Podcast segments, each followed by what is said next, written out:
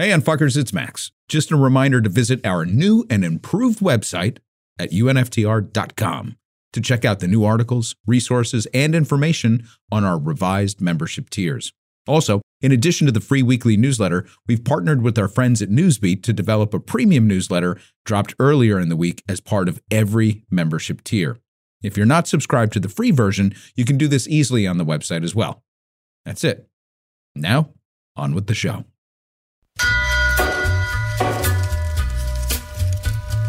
Listen to us talk, we are world renowned. Download our podcast, where you will consume all the doom and gloom from 99 and Max. Many sound design always inspires to your heart's desire. Hey man, you know there's nothing that we lack. Past your ears into your mind, through the heart, all the facts. On your podcasting app comes a basic white man with a rusty microphone in his red right hand.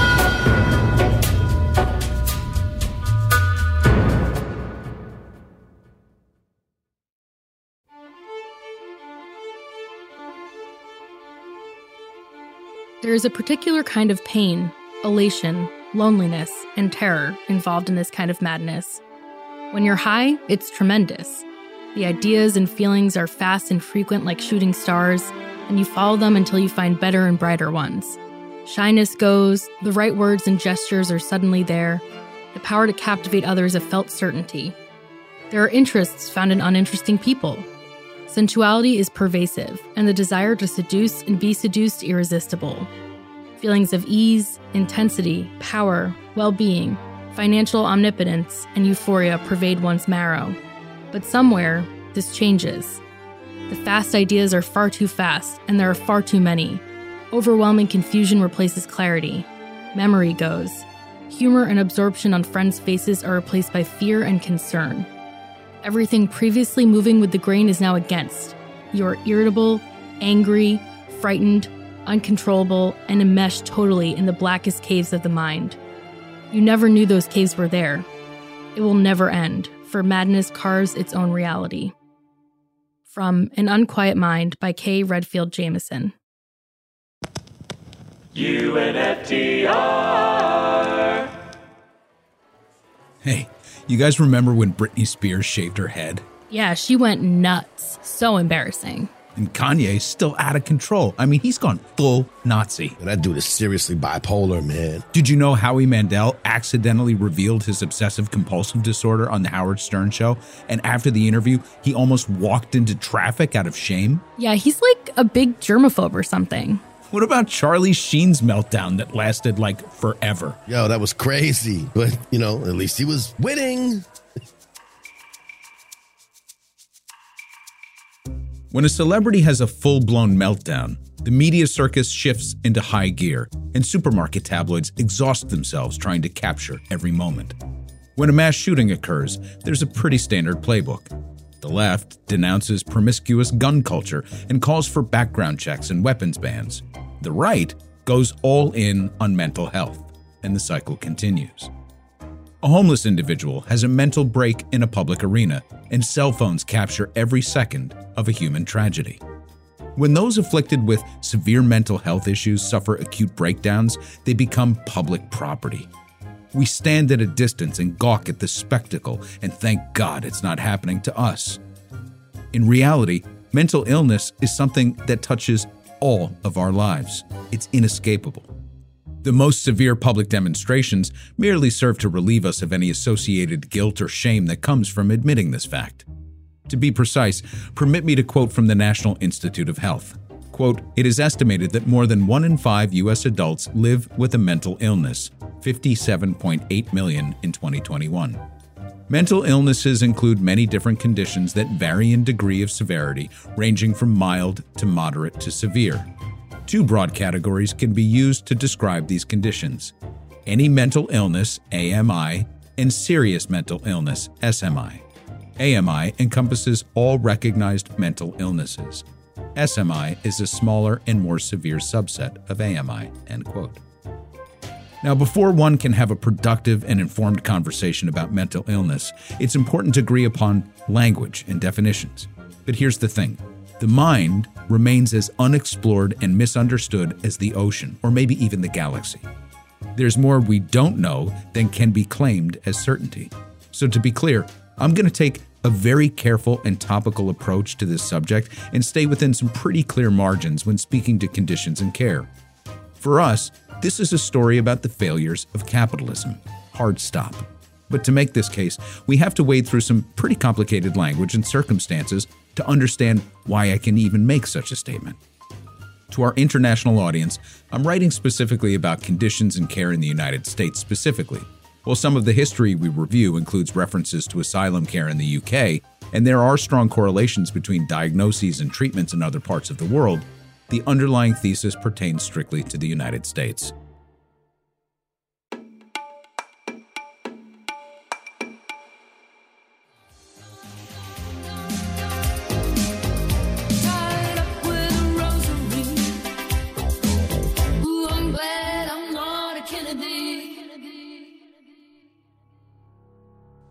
I have sent to the Congress today a series of proposals to help fight mental illness and mental retardation. These two afflictions have been long neglected. They occur more frequently, affect more people, require more prolonged treatment, cause more individual and family suffering than any other condition in American life. Noted Portuguese doctor Antonio Moniz won the Nobel Prize in Physiology or Medicine in 1949 for developing a surgical technique that became known as the frontal lobotomy. Inspired by behavioral improvements in chimpanzees that had their frontal lobes removed, Moniz initially experimented with alcohol to dissolve parts of the brain. Later, he developed a wire loop instrument that traveled through holes in the skull that literally scraped matter fibers in the brain. Now, there were early signs of success that some claim Moniz oversold without revealing detrimental side effects. But the success was enough for the industry to proclaim his procedure somewhat of a miracle and it was added to the arsenal of physical and invasive treatments for a host of psychological disorders. For nearly two decades, the lobotomy procedure was practiced all over the world, often with disastrous results. Perhaps the most famous instance that impacted the trajectory of the mental health field in ways that are still felt to this day is that of Rosemary Kennedy, sister to the soon to be President of the United States, John F. Kennedy. Without consulting his family members, including his wife, Kennedy patriarch Joseph Kennedy enlisted Dr. Walter Freeman to perform the nascent procedure on his daughter Rosemary. Rosemary was, by all accounts, a vivacious and engaging young woman with full control of her mental faculties. But as she grew out of adolescence, she began to exhibit signs of mental instability and volatility. This was too much for the image conscious Joe Kennedy to endure, and so he had her lobotomized. Rosemary was awake during the procedure and speaking to the doctor and attending nurses, until she didn't. Freeman had gone too far, and the botched procedure left her incapable of speaking and barely able to move. Horrified by this turn of events, the Kennedy parents locked their daughter away in an institution. They didn't visit her for two decades. Eventually, Rosemary was reunited with her family and placed in residential care in a Wisconsin facility, where she remained until her death at the age of 86.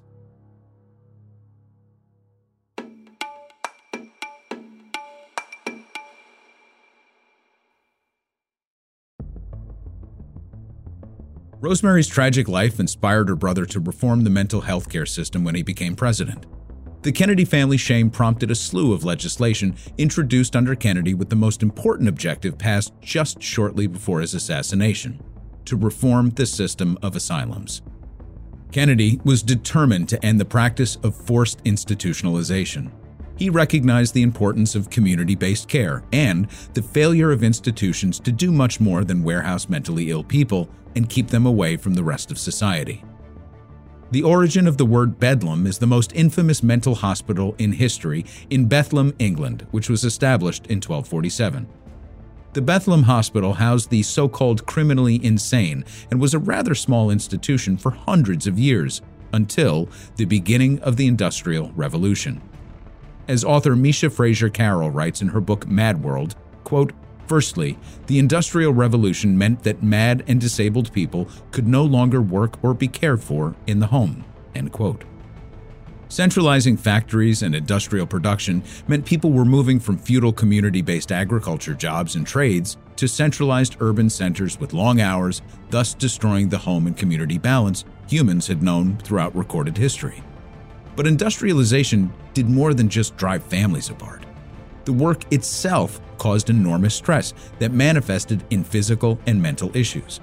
Poverty wages, poor working conditions, community bonds being fractured, everything that we knew about life on the earth abruptly changed, and so did our body and mind chemistry. The Industrial Revolution also ushered in tremendous population growth, and with the growth of the population came the need to accommodate the growing percentage of sick people. As Carroll writes, quote, as more asylums were built, more people would fill them. When they continued to expand to accommodate for this, they would once again become overrun. By the end of the 19th century, there were more than 100,000 people living in the county pauper asylums, all of which were compulsory patients detained by the state and were less likely to be released than prisoners. So, now importantly, she's talking about the UK specifically, but this is a pattern that played out all over the developing world. In order to cover the expense of these growing facilities, many of them, Bethlehem included, opened up the facilities as attractions and would charge visitors to gawk at the inmates. Behind closed doors, the treatments these wards of the state were subjected to were often horrific and barbaric. It wasn't until the Quakers began experimenting with humane care that the psychiatric industry started moving away from torture and restraint. But the population growth was too much to make this sustainable in all parts of the world, and so many asylums fell into disrepair and became overcrowded. Even the best intentions couldn't cover for the sheer volume of care that was required for an increasingly sick population. Before the advent of pharmaceuticals and other breakthroughs in treatments and understanding of disorders in the 20th century, asylums remained the primary mode of treatment for patients with mental illnesses. Depending upon resources and population density, the level of care varied dramatically, as there was little continuity in approach to care and many resembled little more than prisons. President Kennedy envisioned a two pronged approach to changing the nature of care. Importantly, his administration's proposals followed on the heels of breakthroughs in pharmacology, which helped advance the psychiatric profession beyond the theoretical realm of figures like Freud and the brutality of asylum care. Many of the drugs that were released in the 50s held great promise for mitigating some of the most severe conditions. In a short period of time, a great sense of optimism came over the profession which allowed the political class to rethink compulsory incarceration of those suffering from mental illness. The first part of the concept was to shutter the large institutions that housed the most severe inpatient cases. The second part of the plan, to occur simultaneously, was to replace the centralized facilities with decentralized community based centers that could provide a balance of drug therapies with inpatient and outpatient care that allowed families to stay closer to loved ones as they pursued treatment. So, a few things happened after Kennedy's assassination that unraveled the plan over time. Funding for community centers stalled, even though the first part of the plan to decommission centralized asylums began in earnest. Then, Kennedy's successor, Lyndon Johnson, amended the Social Security Act to exclude hospital care for mental health patients in an effort to incentivize the dismantlement of the asylum system. So while the unraveling of centralized care was accelerated, the community health system remained in limbo, thus creating a gap in care and crisis for families left with few options to manage difficult and extreme cases. As a Time magazine article points out, the miracle drugs introduced in the 50s proved less miraculous than first hoped. Less than half of the community centers Kennedy envisioned were ever built, though 90% of patient beds in large state mental health hospitals were eliminated. End quote. The United States would linger in this sort of treatment purgatory with experimental drugs and procedures, a declining number of beds, and general confusion throughout the 60s and 70s. And then at the very end of the Carter administration, the Carter team attempted to address what had developed into a full blown crisis by signing the Mental Health Systems Act, which was essentially an attempt to actualize Kennedy's original vision of expanding community based care. A feature in Salon chronicles the fate of the bill. Quote, consistent with the report of the Carter Commission, the act also included a provision for federal grants for projects for the prevention of mental illness and the promotion of positive mental health, an indication of how little learning had taken place among the Carter Commission members and professionals at the National Institute of Mental Health. With President Reagan and the Republicans taking over, the Mental Health Systems Act was discarded before the ink had dried, and the Community Mental Health Center funds were simply block granted to the states. The CMHC program had not only died, but had been buried as well. End quote. So the article makes two critical points. The first is that despite Carter's attempts to reinvigorate community care, the political class still largely misunderstood the nature of mental illness and the type of research and funding required to build modes of care and experimental drug therapies. And the other part is the Reagan connection. Most of the time, when I dig into a topic, I start by addressing my own biases and work backwards from there. And in this instance, I had a long held assumption that somehow Ronald Reagan was responsible for destroying the mental health care industry and threw mentally ill citizens into the streets. This turns out to be partially true, but as usual, there's so much more to the story. So, despite the fact that Ronald Reagan was nearly assassinated by a mentally ill person, he had remarkably little interest in understanding mental illness. But that's an aside. What Reagan did was convert the funding proposed by Carter for community centers specifically into block grants for the states. Now, block grants are notorious for misappropriation because the standards for accepting and implementing them are typically pretty low, meaning the funds are often misallocated and misaligned from their intended purpose and kind of washed into the general fund. They also come with strings. Federal block grants are great for projects that don't require ongoing funding and maintenance. So think about like infrastructure block grants, for example. These are far more popular and easier for state legislators to digest because they're more one and done than a healthcare facility, as an example. So even though the funding was available, not all the states were interested in taking it. Moreover, there was little consistency in the direction and application of the funding, so of those that were implemented, the outcomes were kind of wide ranging and totally inconsistent. As Dr. Kenneth Paul Rosenberg writes in his book Bedlam, quote, of the 2,000 community mental health centers proposed to replace the demolished asylums, only half wound up being built, and those were only partly funded. By the 1980s, fewer than 100 of the outpatient community mental health centers that were built to solve America's mental illness crisis remained. End quote.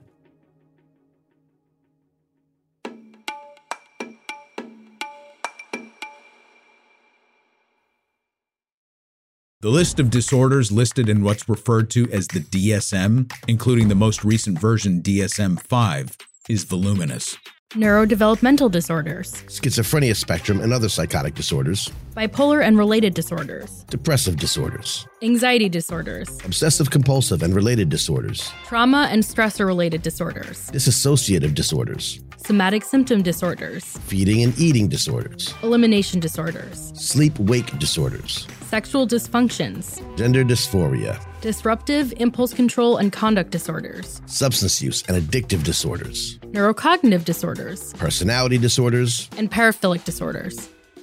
The DSM is the psychiatric industry Bible. It's updated every few years to incorporate new concepts and covers all types of disorders. And it will likely be updated further in years to come as we begin to grapple with the long-term effects of COVID. As the World Health Organization reported, quote, in the first year of the COVID-19 pandemic, global prevalence of anxiety and depression increased by a massive 25%, according to a scientific brief released by the WHO. End quote.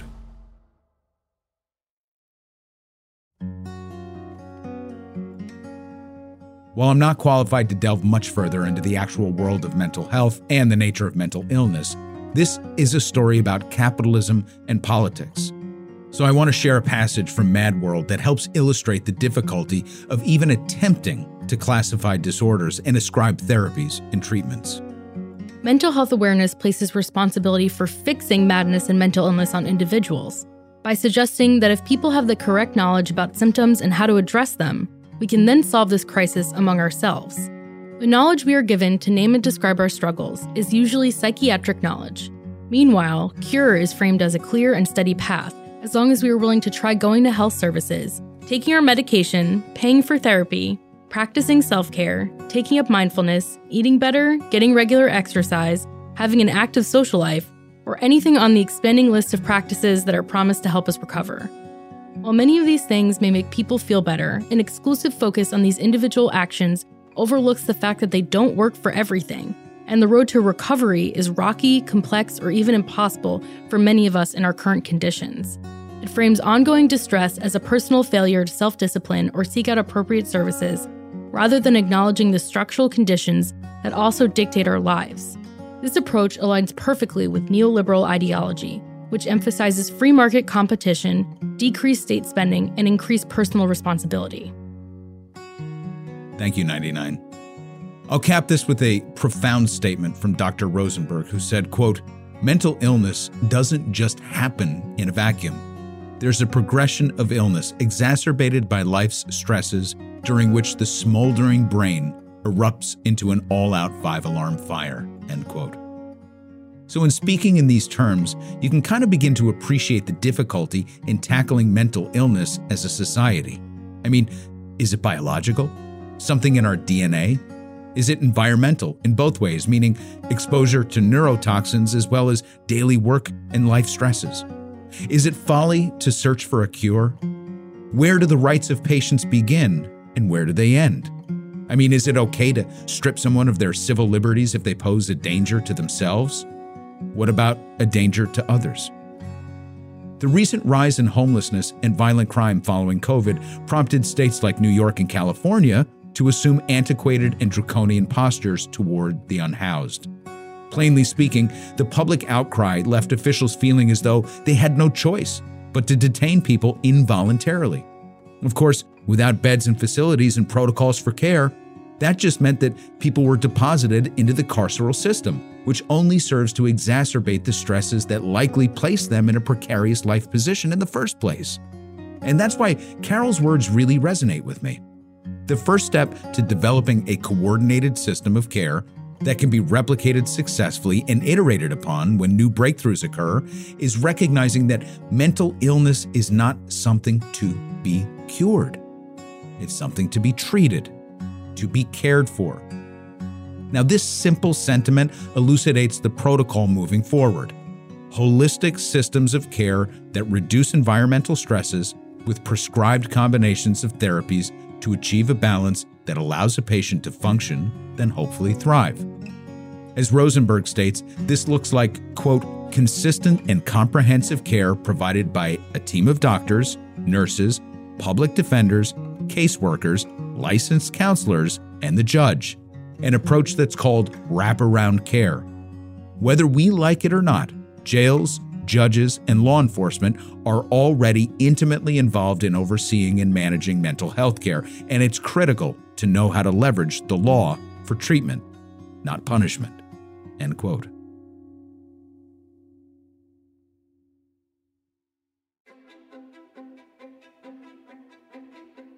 Okay, so understanding that wraparound care, rather than searching for a cure, is paramount to crafting solutions, we can more clearly see how our capitalist structure poses an enormous barrier. First off, there's the inexorable link between the pressure a capitalist system places on its citizens. Again, Carroll. Quote, Our mental health cannot be disentangled from the intertwined systems of white supremacy, ableism, gendered oppression, imperialism, and capitalism all forms of what we call illness or suffering interact with the political world, a world that is particularly deadly for certain body minds. End quote. By introducing related structural ills such as racism, Carroll demonstrates just how layered and complicated the discussion can be. We've talked about this before when speaking about the concept of weathering, coined by Dr. Arline Geronimus at the University of Michigan in the 90s. Weathering describes the phenomenon of premature aging due to repeated exposure to stressful social factors like racism. So, Carroll offers an example from a UK study that found black Caribbean people are nine times more likely to be diagnosed as schizophrenic than white people in the UK. Quote, notably, this extremely high rate of diagnosis in the UK has not been replicated in the Caribbean, suggesting that these rates are more to do with the social and political experiences of black British people. End quote. Now, in purely economic terms, Carroll writes about workers in what she describes as precarious fields. For example, quote, hospitality workers experience the highest reported levels of workplace stress out of any industry. And those who rely on tips are at a particularly high risk of depression and sleep problems. These occupational hazards are exacerbated by emotional labor, the process of having to control, mask, and split off certain emotions when faced with customer hostility or even sexual harassment, which disproportionately affects women in the service industries. End quote. Now, for my critics who suggested I spent too much time talking about socialist theory, there's a construct for this Marx's theory of alienation. But I digress. So it's in these structural ways that capitalism contributes to the inputs of mental disorder.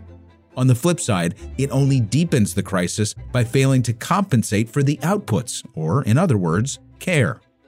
In following the neoliberal belief system that markets will cure all, we've privatized care in this country and allowed for for profit organizations to step into the role of government.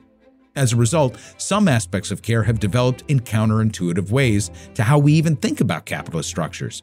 For example, in allowing the free market to develop drug therapies, we have destroyed and disincentivized competition. So in Bedlam, Dr. Rosenberg quotes Richard Friedman, MD, director of psychopharmacology at the Payne Whitney Psychiatric Clinic, who says, quote, the risk averse pharmaceutical industry takes a known compound with a known mechanism of action and modifies it just slightly to get a quote new drug. So you have lots and lots of what we call Me Too drugs that are new, they're patented, but they work on exactly the same targets as the old drugs. And as Dr. Friedman explains, we have decided to leave most of the research, development, and testing of medications to the for profit pharmaceutical industry rather than to the NIMH or other government agencies. End quote. Then, of course, we have the personal financial part of the equation. Most people in need of wraparound care just can't afford to avail themselves of such services, even in parts of the country where it is available. Attempts to ameliorate this circumstance have proven effective, however, and offer a glimmer of hope. Both the Affordable Care Act and the Mental Health Parity and Addiction Equity Act of 2010 have promoted coverage for individuals for basic psychosis services and to prevent discrimination by insurance companies against mental health patients, respectively.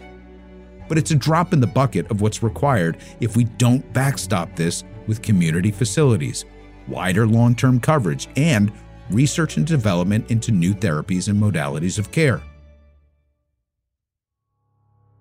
The free market approach to mental health care is as disastrous as letting citizens go without basic care for physical and more obvious health issues. But because mental illness isn't as visible unless it's on full display in the form of a violent homeless person in the streets, we fool ourselves into believing it's not as prevalent or as destructive. It's why we fight for greater equity. See, this is an all of us problem, not a some of us problem. There are aspects of society that can't be cured by the free market, and in many cases, the free market is perhaps the root of the problem, or at least gasoline on the fire of the mind. It's also a stark reminder that what we have today isn't even a capitalist society as Adam Smith would have envisioned. Recall that the tenets of Smith's capitalism were to release the forces of markets to enrich society and to pay for that which the market cannot provide, such as welfare, art, music, and education. The success of a society can't be judged by how well it performs for those in the upper echelon of the economic stratosphere, but by how well it compensates for those who exist in all other levels. A healthy society starts with an understanding of the distinction between markets and governance and where the responsibilities between and among them truly lie. If we can begin to reconcile these concepts, perhaps we can take the first step in realizing the unfulfilled promise of Rose Kennedy's tragedy and rewrite the American story, a story that doesn't strive for a happy ending, but a fulfilling and healthy journey, as that may be all that's possible in the complicated world of mental health. After all, a nation is only as strong as its people. Here endeth the lesson.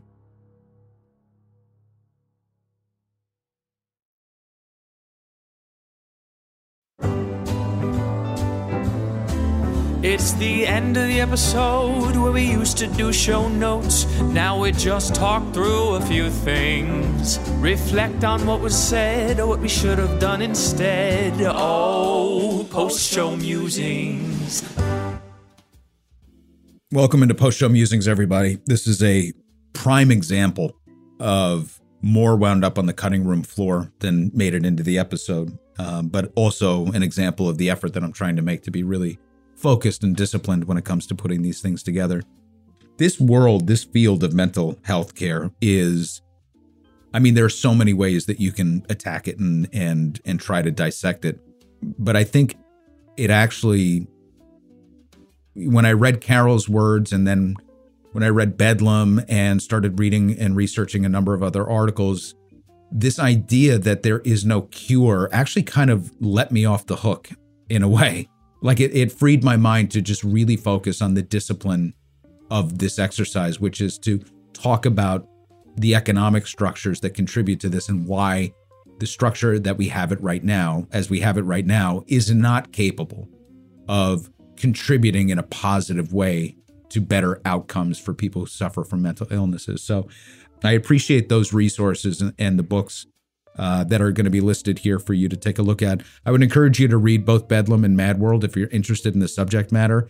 Uh, also, An Unquiet Mind, uh, which is what we quoted from in the very beginning, that has been suggested to both 99 and I from listeners, and it's also something 99 was already familiar with. And That's with, not true, actually. Bobby McD told me about it. that was the first time you heard of that one? Mhm. Oh, that's interesting. Well, that gives me an opportunity to um, to dig into the heart of post show musings, which is a special one today, because as uh, most of you probably know, if you listen to show notes and you listen to our banter, uh, mental health care is near and dear to 99's heart. And uh, I had asked her permission to have kind of an expanded discussion in post show musings about her own about her own feelings on the matter and some of her personal experiences with the subject. Um, not because I wanted to put her on the spot or ex- or expose anything that, but she's extremely open uh, and communicative when it comes to this this subject. Because I, as she's expressed to me before, it helps people. It helps people to to, to air this out. And also, it destigmatizes the subject because it's not something of shame. It's something that, as we know, really does affect a lot of people. So, um, first of all, let me just start by thanking you for being willing to engage in a in a next level discussion about this and, and be open. And let me start by asking you, um, first and foremost, What my therapist's name is.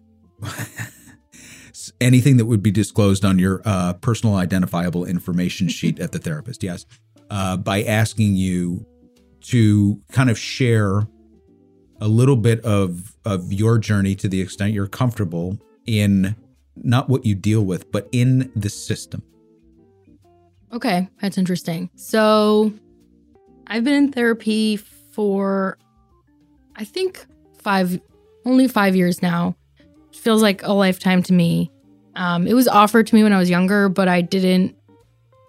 I was like a stubborn kid and I didn't want to talk to somebody. But, you know, if I could go back and tell myself, hey, you should take that up earlier. But it was always sort of like a scary, intangible thing. What is therapy? What do I do? What do I say? How do I find one? And that was the biggest struggle for me for so long was finding someone to take my insurance who I wanted someone who would get me. You know, I didn't want a man. I prefer to see female doctors for the most part because I feel more comfortable with women. And so that was a that was a barrier. I wanted somebody, I, obviously I can't ask people this, but I wanted somebody who maybe was a little liberal so I could talk about my feelings about the world because I don't want to feel like I'm have to stifle because I think my therapist is a Republican, you know? So that was that was the hardest part for me was finding one and I went back for, for years and years and years figuring out what's the right fit for me. And it actually even eventually came word of mouth from a friend who was seeing people at a specific practice near us. And I made an appointment and got matched with my therapist and thankfully was very lucky that we hit it off as therapists and clients go. And I've been with her ever since. And, you know, we we joke about being a, a therapy a therapy couple until I'm famous one day. She said I'll, I'll take I'll take her with me. So we have a good close relationship, but healthy professional boundaries. Okay, so that's the talk therapy side of this, which you Yes. came to actually rather late, considering. Being I think- anxious and depressed my whole life. Well, I, I think uh, from what I understand, is it fair to say that you were aware that you struggled emotionally even even before so uh, one of the things that I, I found in the in the research is that a lot of the um, a lot of the more severe conditions that um, really hold people back from functioning, quote unquote, functioning in society, reveal themselves uh, after adolescence and, and and when they become young adults. But this is something that you, I think, recognized in adolescence. Is that correct? Yeah. So I've I had severe anxiety as a child, separation anxiety. Just I couldn't sleep all the time. Scared I was my house was gonna burn down. People were gonna break in. That that kind of I don't know what what you would call it, but I mean generalized anxiety disorder is what I'm diagnosed with. But it was it was really bad, and definitely I, I think when I was younger, more anxious than depressed. As I was older, they became they held hands. Um, I guess I left out because I honestly wasn't even thinking about it was that I, I started I, I, I sort of started seeing a therapist in college through the school so i i saw one at my old school that i transferred and never saw her again sometimes i wonder she was like what happened to that girl um then i started seeing one at my my other school which wasn't very helpful but it helped me get on meds so that was why i was able to regulate so well i mean r- realistically so quote unquote so well until I needed to be in therapy because meds aren't the only solution they're just part of it. So I was on meds for about 4 years before I started seeing a therapist. I had them uh prescribed by my GP. Another thing I found interesting in both, well, uh, I no, I don't know if this is the case in Mad World. It, it, in Bedlam, the author, who is a uh, psychiatrist, I believe, yeah, talks about his relationship with other uh, professionals in the industry that he's met along the way, and remarked uh, repeatedly how often they came to the profession because of a personal connection to mental illness, a sibling, a parent, somebody in their family. Uh, oftentimes, the most extreme cases of somebody that had, could not function and then ultimately took their their life.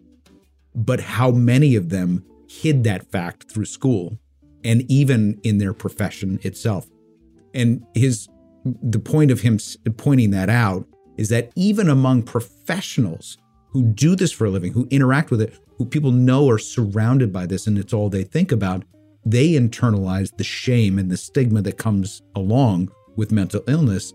So I, I guess my question for you is how did your family think about this, support you, hide it, talk about it? How did you also then was it was it stigmatized for you? Was it something that you trying to suppress and hide and keep from your friends or families or colleagues or coworkers? And like, w- w- how did your family interpret what your struggles were?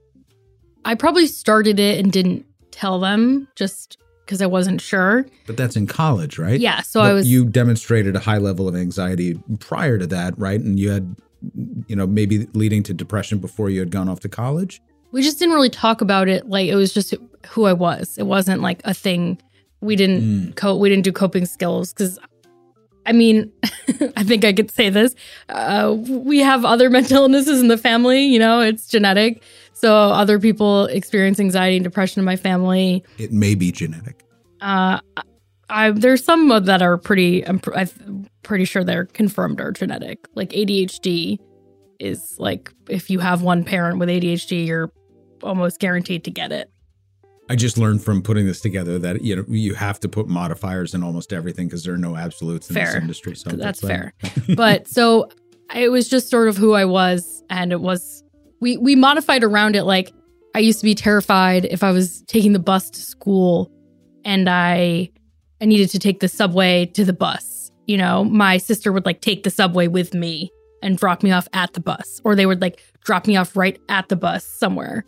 I have a lot of bus anxiety from college, so that's a separate. One day I'll have to unpack how much I fucking hate buses. but um, things like that, and you know, friends. I'd be on the phone everywhere I went. That was another big one. That was when my my anxiety got really bad when I was a freshman in college, and I it was it sort of it was spawned. It got bad because of a situation, and then I sort of in essence didn't recover from that level of anxiety but like everywhere i went i felt like people were talking about me looking at me laughing at me. So i mm. constantly i had to be on the phone or i had to be with somebody. I would barely eat because i didn't want to be in the dining hall alone mm. things like that. So that's when that's when i started pursuing it but i just lost my train of thought. Why- No, it's, well, we're talking about the the stigma attached to it and support Yes. systems and so I probably or I it's hard it's been a while now, but I'm I probably pursued it without telling my parents just because I don't know, sometimes you just don't tell them things when you're doing something on your own until you have it figured out. And you open with 101. I don't know. I don't remember. Um I do that sometimes though where if I'm like if I'm going to a doctor's appointment or something if I'm, I don't know if there's something I w- was worried about I probably will handle it by myself and then after when I have answers because I don't want to make other people feel anxious waiting for me. That's just a thing I would Okay. do. So I, I might have I might have just taken on by myself. Um, but I was open with friends at the time, you know, who you would sort of like get a hint. Someone would say something, you'd be like, "Are you are you on meds?" And then be like, "Yeah." And I'm like, "I'm on meds. What med are you on?" And then you talk. But I had a doctor uh, who, uh, after an exam and doing some blood work, told me that I had. Uh, he's like, I'm pretty sure you have lymphoma, and um, so I'm gonna want you to like immediately get this uh, full body scan. And uh, I didn't tell anybody until I got the results back from the scan. I came home and I just told my wife, I was like, I don't have lymphoma. She's like, Okay, cool. Well, why would you even bring that up? And then told her after the fact. So I I, I get that. Like, Yeah. just like, you know, because it's not real. it's not real until it's real. Yeah. Yeah. Why why bother? Yeah. Why bother people? Um, I mean, I uh, my therapist would say no, they're there to support you because you would do the same for them. And I go, I know, but that doesn't make it better. Um, but then after college, I was doing okay. I was stable for a little bit, like as far as the stability goes. And then, you know, meds stop working, so I need to up- increase them. Then, okay, this med isn't working at all. New med. Okay, this med my insurance stopped carrying. Different med. Then it's like, okay, this one's not working. I need to see a psychiatrist. So that's sort of how I got there. But between Now, all of those now we're steps. talking about wraparound, right? So I, I, I think it's important to make the distinction between psychology and psychiatry, just because I don't I don't I don't want to necessarily take that for granted. Uh, Your your psychologist can be part should be part of the discussion, right? I don't have a psychologist. I only have a psychiatrist. I have a psychiatrist and a therapist, a licensed mental sorry, health and, I- therapist. and I'm saying therapist as a psychologist, and they're, they're not always the same thing. no, right? Okay, so your but so your therapist can't prescribe, right? yes, um, but that person works collaboratively with the psychiatrist. they uh they did talk uh, at the beginning of my sessions with my with I started seeing my psychiatrist. My therapist talked to her just to kind of give her like, here's the spiel. These are what her diagnoses are. Just kind of backstopping me. You know, some some people there's always a little bit of fear that like this person might not believe me, and you know that's scary. You don't want to have to like advocate for yourself in that type of scenario. So not that my psychiatrist, she wasn't like, I don't believe you. I, It Mhm. just was like a comfort thing to me. Um, but they don't really talk to each other. Not the same practice or anything, like in the same company. So when I see my psychiatrist, she asks how my sessions are going, what am I working on? And then when I have seen my psychiatrist and I'm in therapy, she asks, you know, well, what did what did your psychiatrist say? Are you keeping the treatment the same? Oh, that sounds like it'll work for you. Oh, is there any new things like I I actually I feel really lucky with my psychiatrist because I have fights with a friend who her psychiatrist will call her and she'll, she'll, he'll be like, "How are you?" and she'll be like, "Fine." And he's like, "All right." And I'm like, Mm. "That's not how psychiatry works. Like it shouldn't just be a box checked. It should be it should be a conversation because my psychiatrist is very dialed into like my hormones, my my emotions, how the seasons affect me, how I have allergies, so like how foods may inflame my brain. Like we're, you know, she's always like researching new stuff with with her team. Mm.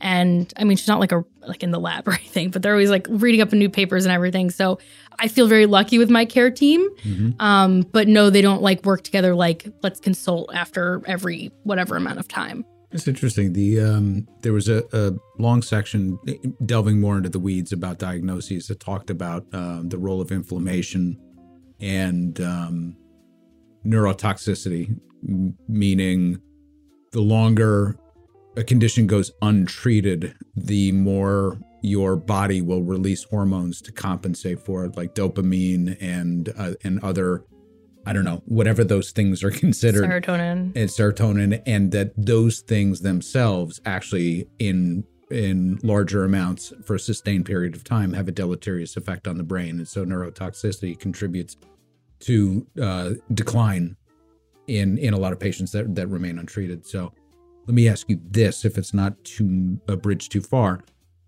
you in a let's say in a extremely rural environment in the gig economy so a lot of America without a support system, insurance, and access to individualized care in person in a way that we are in in the setting that we live in here. What do you think your path would have looked like thus far? I mean, did I go to college in this scenario?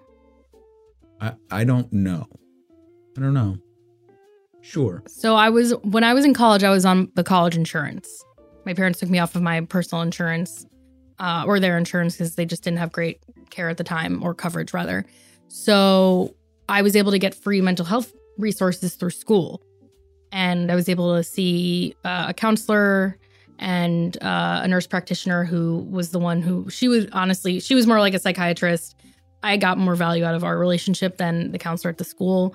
There it's a weird th- that's a weird system there. It's not the same at every school but they're like you're only allowed 10 sessions. And i'm like "Wha- wha- that's so arbitrary. But that you, but you could also then like if i say i'm depressed i have 10 sessions to cover my depression. And then if i was like i'm actually anxious to be like all right 10 more like it- it's a, very weird i mean We just go down the list. yeah, exactly. we can make this last Yeah. all year. um, but but I was that was a saving grace for me. So with that, I was personally able to like take my prescription and be like, I already have a prescription for this to my GP. That's a that's a workaround. If you didn't go to college, I I don't know. You're on Obamacare and you have middling expensive coverage. Maybe you have a decent enough copay. Maybe you, you're lucky enough to find a GP who believes you enough because you know, my GP was a little lax and she was like, all right, I, I don't care. you know, maybe you should see a therapist one day. And I was like, I'll try. And, you know, I said that until I did. Um, but otherwise it's, it's really, it's really hard out there. I, I, one thing we were talking about yesterday is there has been a rise in digital coverage or digital providers. Um, not the text Talkspace and not the BetterHelps that are kind of conniving and you know advertising all your podcasts but actual providers that do telehealth therapy. And i do think that's helped the access portion of it.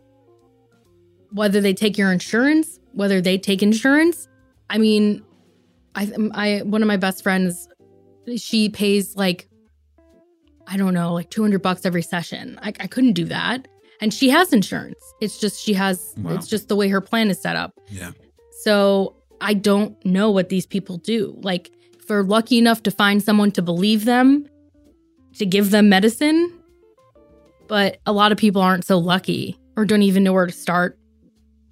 What is um can you describe what it's like to spiral? Well, I, mean, for me, I yeah, I can only speak from my obvious Yeah. personal experience.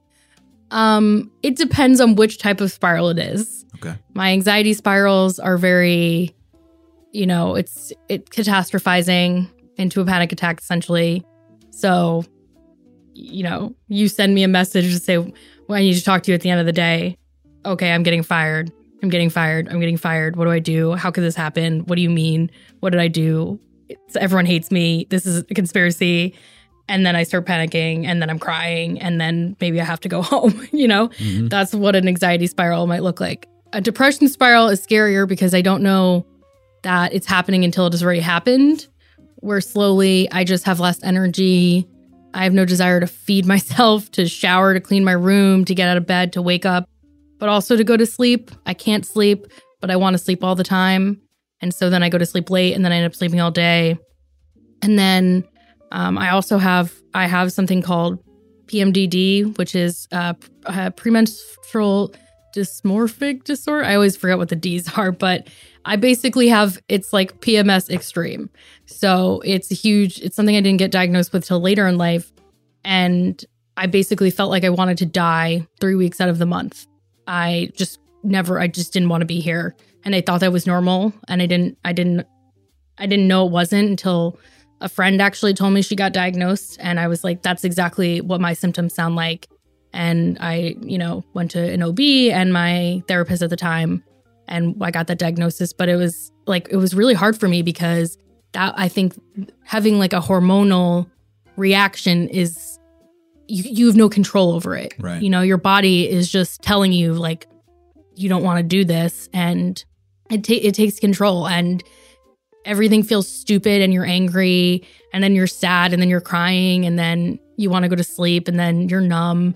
And then you then you have one week of the month where you feel great and everything's better. And then the, the next week it slowly starts to creep back in That's like disorienting. yeah it- especially when i i wasn't taking i wasn't taking medication for it. So the options are kind of either so if, if I, i'll i'll be a little more detailed which it's fine. Um so like i take an snri instead of an ssri so one works in serotonin one works in norepinephrine so i'm i was on the snri that doesn't cover like the the drug itself the medicine itself doesn't help pmdd doesn't affect the same bra- receptor in your brain that counteracts PMDD. So you can either be on that or be on like hormonal birth control. So I tried or you can you can either be on an SSRI or hormonal birth, or both birth control or both. So I was like, all right, I'm on an SRI SNRI. Let me Well, you try. have eight kids, so obviously it's the other. Yes, right? of course. I don't know if anybody knows that. Yeah, they're not Manny's faces though. we don't share them. um, so the SSRI, I tried that, and it was like going okay for a little bit, and but then I maxed out the the top level of that. It was Zoloft. I mean, everyone takes some, everyone takes something. So I maxed out the Zoloft, and I was like, all right, this isn't working. So I had to switch back to my old plan, add in hormonal birth control, and to get myself to feel like a normal like person because it is just yeah But is that is so? Is that part of life now, where you are going to reach the efficacy of a particular cocktail that you're on, or whatever the mixture is, and then you got to shake it up and change it up? Um, you know, that's how it was for my allergy meds. So Mhm. I've definitely capped out on those and I have to change them around. Well, that's how it is for chemotherapy, and that's how it. I mean, you know, we develop these these natural tolerances to them. yeah, I don't know, you know, the, I don't know the science behind it. I think pers- like personally the Zoloft wasn't strong enough for me. So that was like I was on that was when last year I I took a leave of absence from our job because I was I was coming off of my other drug that was the the withdrawal is like so severe and I was basically unmedicated for a month and it was like one of the hardest months of my life. Um, but I, I just the Zoloft, even after doing all that, the Zoloft didn't. It just wasn't enough. So I had to cycle back onto Effexor is what I'm on now, the SNRI. So, um, I hope not. I'm not at the top level of that. I, I'm high. I'm on a high dose, but um, there's always that room, and I don't know. I mean, I don't think it's that for everybody. I think it can be, but I think, at least for me, my life changes.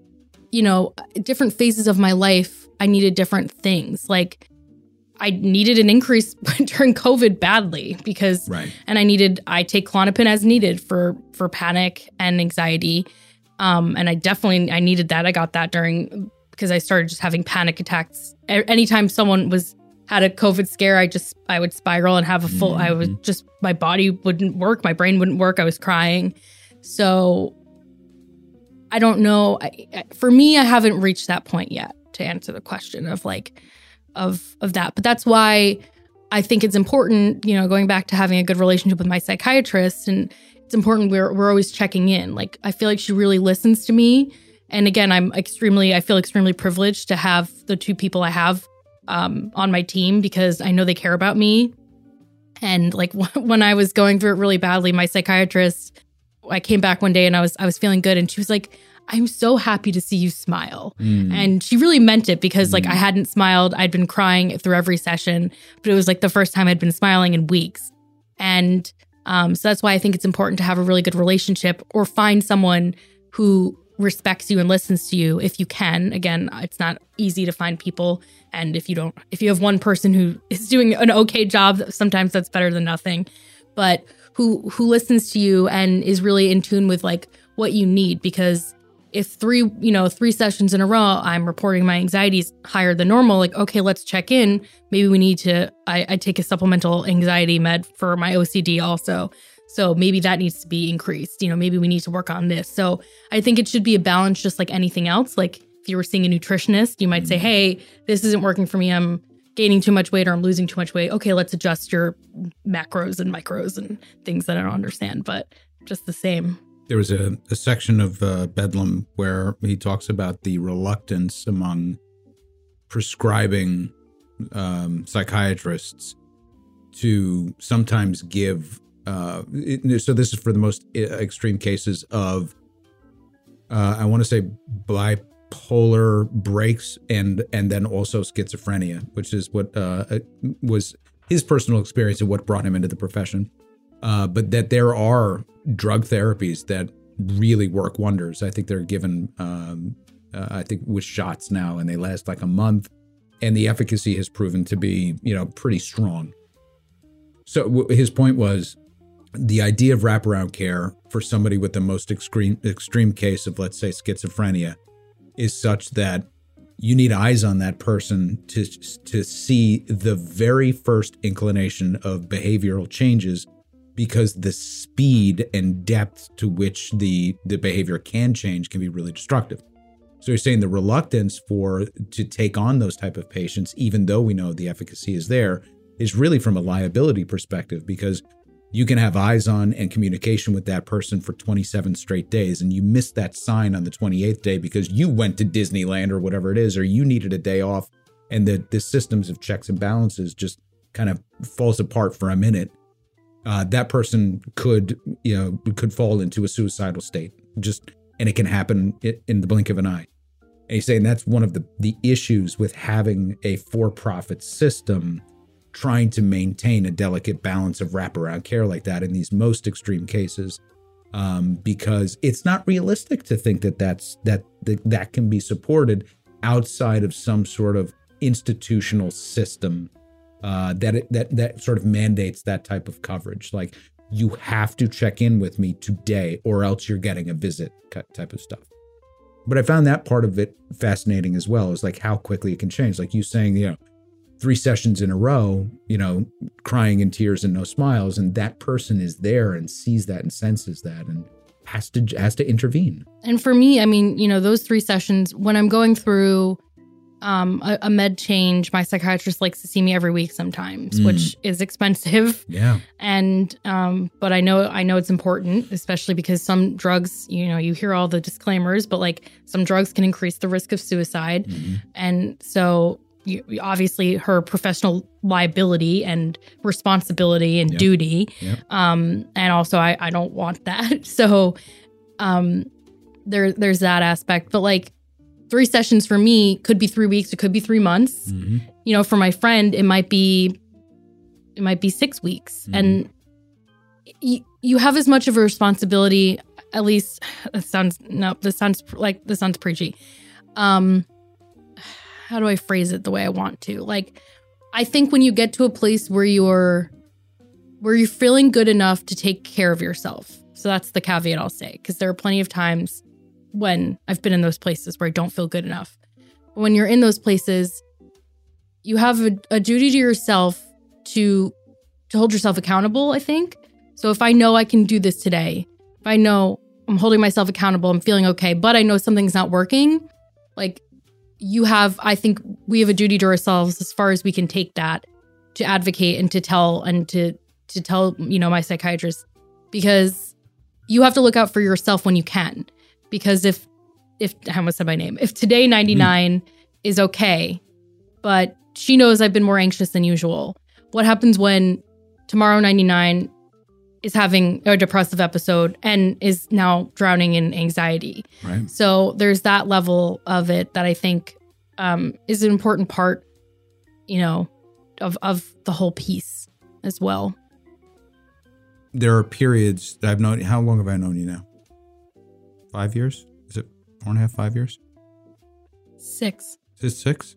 I think so um, there will be stretches where in everyday normal conversation, really, I where I wouldn't perceive there to be any any other subtext to a basic conversation that could trigger something. Um, and you could be smiling through the conversation, and I joke with you because you'll just start leaking, right? The tears will just start flowing, and you'll say, "No, don't, don't mind those; they just come." Right? That's one of the that, so that's a that's a physical tell that a lot of people may not have, right? In in their you know when they're grappling with with something that's of the mind. You are remarkably open. So uh, what I want to say is uh, to just cut to the chase because you know I have difficulty mm. with that is your openness about it is really positive for somebody who cares about you, you know? So you know I love you very deeply. In in your openness to have the conversation or to even say, "Hey, don't mind those tears. They just flow sometimes. I don't want it to make you uncomfortable." Or you willing to to be open about, "Hey, uh having a tough week right now. Do you mind if I do this or if I do that?" Your transparency is a gift to people that love you. But so many people do struggle with that.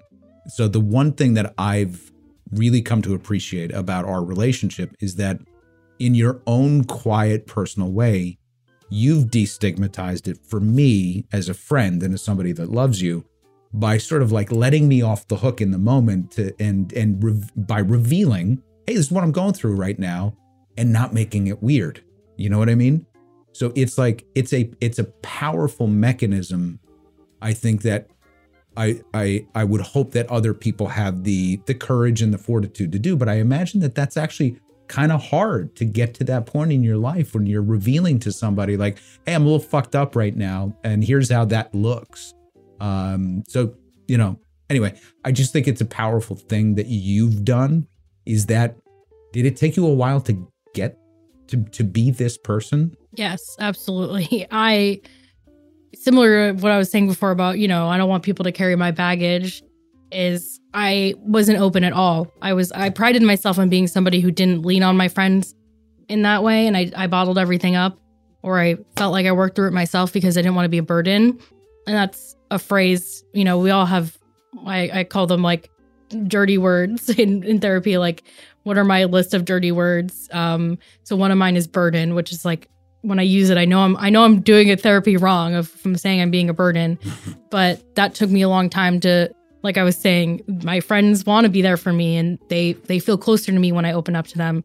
So that was really hard, but I'm also privileged in that this is a workspace where mental health is valued and you are open to listen. And I wasn't, you know, we weren't always this close and I definitely you know, I, I know exactly the first time I cried in front of you, and I felt like it was you know, okay, here I go opening the door to like my weaknesses and showing all my cards. That's mm-hmm. how I mm. felt at first because I didn't know you like that. And especially for a woman and to a boss who's a man, it's it's very hard. And you know, there's a lot of workplaces that aren't kind to that. You know, so I'm sympathetic to people who feel like they ha- they have to have those guards up, but Uh, it's not not just women who should you know destigmatize crying in the workplace happens all the time. Hey bosses, sometimes you guys fucking suck and you're gonna make your employees cry. Mm-hmm. Sometimes you got dumb bitch coworkers that goes that's gender neutral bitch who are gonna make your life miserable. And sometimes you cry, but sometimes you have great coworkers and great bosses who foster that and want to know about you and want to make sure you're in the right headspace. And I do think the pandemic helped leach a lot of that out into the in the hmm. public of That's interesting. we're all we're all fucked right now. Yeah. The happiest person in the world can't be that happy right now hmm. because this is a global trauma. We are experiencing a global trauma, uh, unprecedented. He's you know the word of the of the three years, and we have to look out for each other because people are alone in their houses, maybe with no support systems. You know, maybe they can't even social distance because they're immunocompromised. Like so many factors that happen that I think at least even the boomeriest boomer anti sorry i know our boomers get sensitive about that but the you know i think statistically the boomers and whatever's left of the greatest generation would they're not uh, necessarily the most open mental health people. I think that's a pretty fair Absolutely. statement so even the most of those groups must have had to take a think at some point during the pandemic say you know i'm not too happy and this is this feels different. So hopefully it's it's more it's places are more open now about that but you know You made me question my feelings as well. Your openness, uh, I think, opened my mind to the possibility that um, I may be struggling in certain ways at certain periods of time where otherwise I just would have been like, I'm in a bad fucking mood um, without even realizing the toll that that's taking on everybody else. So to be able to check yourself in a way that says, yeah, I'm in a really bad fucking mood, but it's coming from a different type of place. And then to reveal that to the people that love you and say, hey, I'm in a little bit of a fucking bad headspace. And I've done that to you now. I never would have said anything like that before I met you. Honestly, I never, I would have, I would have felt uh, way too vulnerable. Uh, my male ego would have been way too fragile to admit that, like, I have a little bit of darkness in me right now, and I don't know what to do with it, and it's uncomfortable. I've never felt the need to seek out, you know, anything on the outside, but I can tell you, it's it's been an enormous relief to unburden myself, and then everybody else around you sort of gets it, and it's not just that throwaway like, oh, he's in a bad fucking mood, clear a path. It's like, oh, there's more shit going on there, and maybe I should listen harder, more carefully to it. yeah i feel like there's a it's common for everybody around that person. Is the point, exactly. right? There's like a common, I feel like like a TV show or movie trope where like a guy is mean to another guy and he yells back and they're like, you don't know what he's going through. And it's like, well, you know what? It's not my responsibility to know what everyone's going through all the time if they're going to take it out on me. Because Right. at a certain point, you can't weaponize. eh, Obviously, it happens. Right. Mm-hmm. What you take out your bad mood on somebody, you apologize. Hopefully, that's not a pattern. We all do it. Yep. It happens. Yep. But you you can't weaponize your sadness, your anger, because that's just not fair. Punish yourself all you want by not doing something about it if you're able to, but don't punish other people because that's how we break walls down. Mm-hmm. So, you know, sometimes it's even, you know, there are people we work with, they get they get the look in their eyes or they they do something and they have some sort of verbal tell like you were saying that it's like okay, like they're, Mhm. they've got something going on and maybe they're not there yet to share that level of, hey, not great, you know, but that's what also, you know, friendship and being co I mean, coworkers shouldn't really be beholden, but we def- we have a, as much as we rail against it, we have a a close a, a small group of people with familial bonds in our office. Mhm. Not everybody, just a, a close group. So I say that with caveats that we're all family here is bullshit, and you know you don't know employ oh your employer's everything, Yep. but um you know we have a close group of of people who respect each other as friends to know that. But hopefully everybody gets to that place one day where they can just say, I got something going on. And maybe if it's work related, I can fucking I- help. I do worry about the isolation of the gig economy and the isolation of remote work and the isolation of the fracture of society fr- coming out of COVID. You know, I remember my my best friend's wife is a PA and uh, was right there in the throes of COVID in a city hospital and and seeing literally death and destruction. And right after the fact, I mean, like you know, uh, like bodies outside of the morgue Right. because it was a capacity kind of stuff. Um, and you know, wearing the what are they called? PPC, P, PC. Uh, PPE. PPE, um, you know, 24 7, doing the showers when she got home, leaving the stuff in the garage, like really in the thick of it. And I had asked her, kind of right on the heels of the worst part of it, like, you know, what are you thinking about this? What are you seeing about this? And she said, I'm concerned about the, and this is not a sensitive person. Let me just say that. She is what you would consider as tough as fucking nails. She's got a very hard exterior uh, until you break that shell. And she said, I'm very, very concerned about um, the mental health among uh, the youth in our country. And I said, okay, uh, they should fare better through this COVID. She goes, no, no, there- there's there's things happening, and I'm just seeing the beginning stages of it. I'm seeing expressions of loneliness, sadness, and sadness and isolation come through uh, the emergency room, and we don't have the capacity to treat these people or the knowledge how to treat these people. And it really struck me at that moment, like, okay, so we are, we're going to birth a whole next level mental health care crisis among a young population with an older population that doesn't have the wherewithal to understand it or treat it and, and what have you. And um, so anyway, I, I think that that's being borne out by statistics and what we're all doing. But these conversations, I think, are really val are really validating and important to continue having. Because there's a sense that like uh, it's over. Covid's over. That's a wrap. Get your shit together everybody back to the grind It's right? not over. we have a we have a fucking you know like uh the supply chain's fixed everybody back to work everybody back to the office everybody Right. back to and we're like we, we have a lot of wounded warriors out there right now Yeah, it might be endemic, but it's still there. I had COVID not that long ago, but I don't know, four months ago. It's spiking. Variants are, st- are still mutating. You can, I can get it again. I could get long COVID anytime I get it. Like that anxiety still lives for me. Yeah.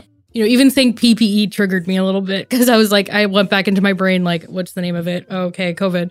Um, and yeah, we have a loneliness, loneliness epidemic for sure. I think that's happening.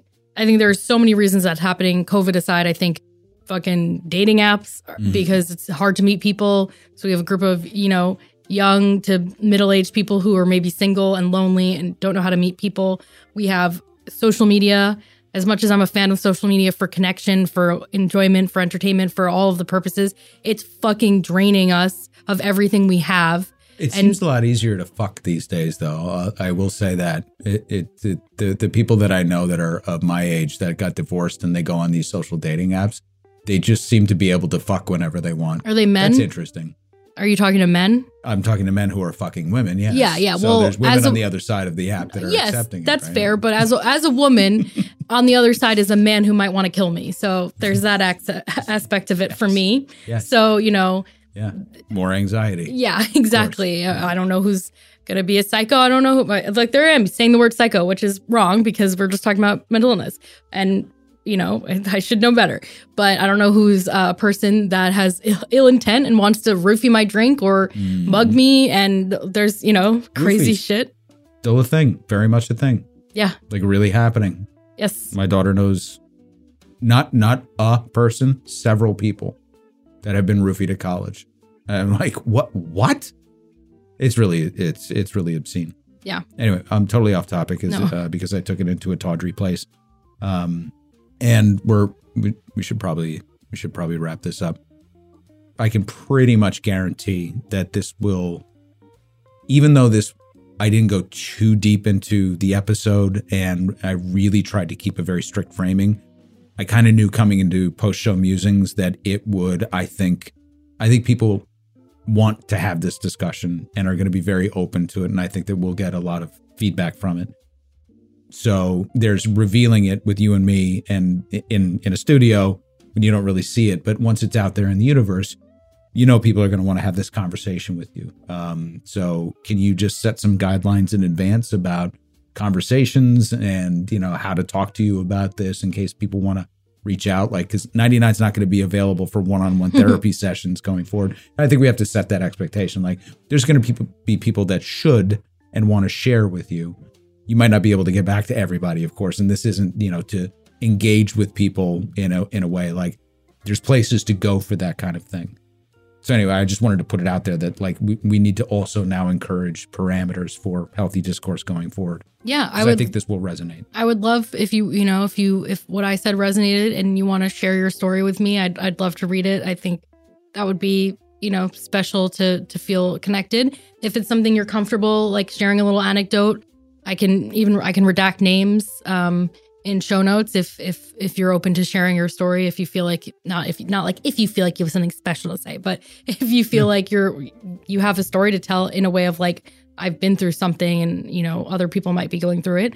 Um, but you know, I'm not a licensed medical professional, so I can't I can't really give much advice uh, or resources because you know I, I it's a weird thing to be responsible for. But um, other than like the suicide hotline, all of those those resources, I can put some in the show notes so people know where to go. That would be great. Um, but I think the imparting words would just be it's okay to ask for help because most of us have someone in our lives who wants us alive. Most people do. Some people are really they are alone and that's Mhm. terrible. Mhm. But hopefully you can be that person for yourself and make sure that happens because we want you to be here. And yeah, I think so. Let's close on that. Yeah. Thank you. Of course.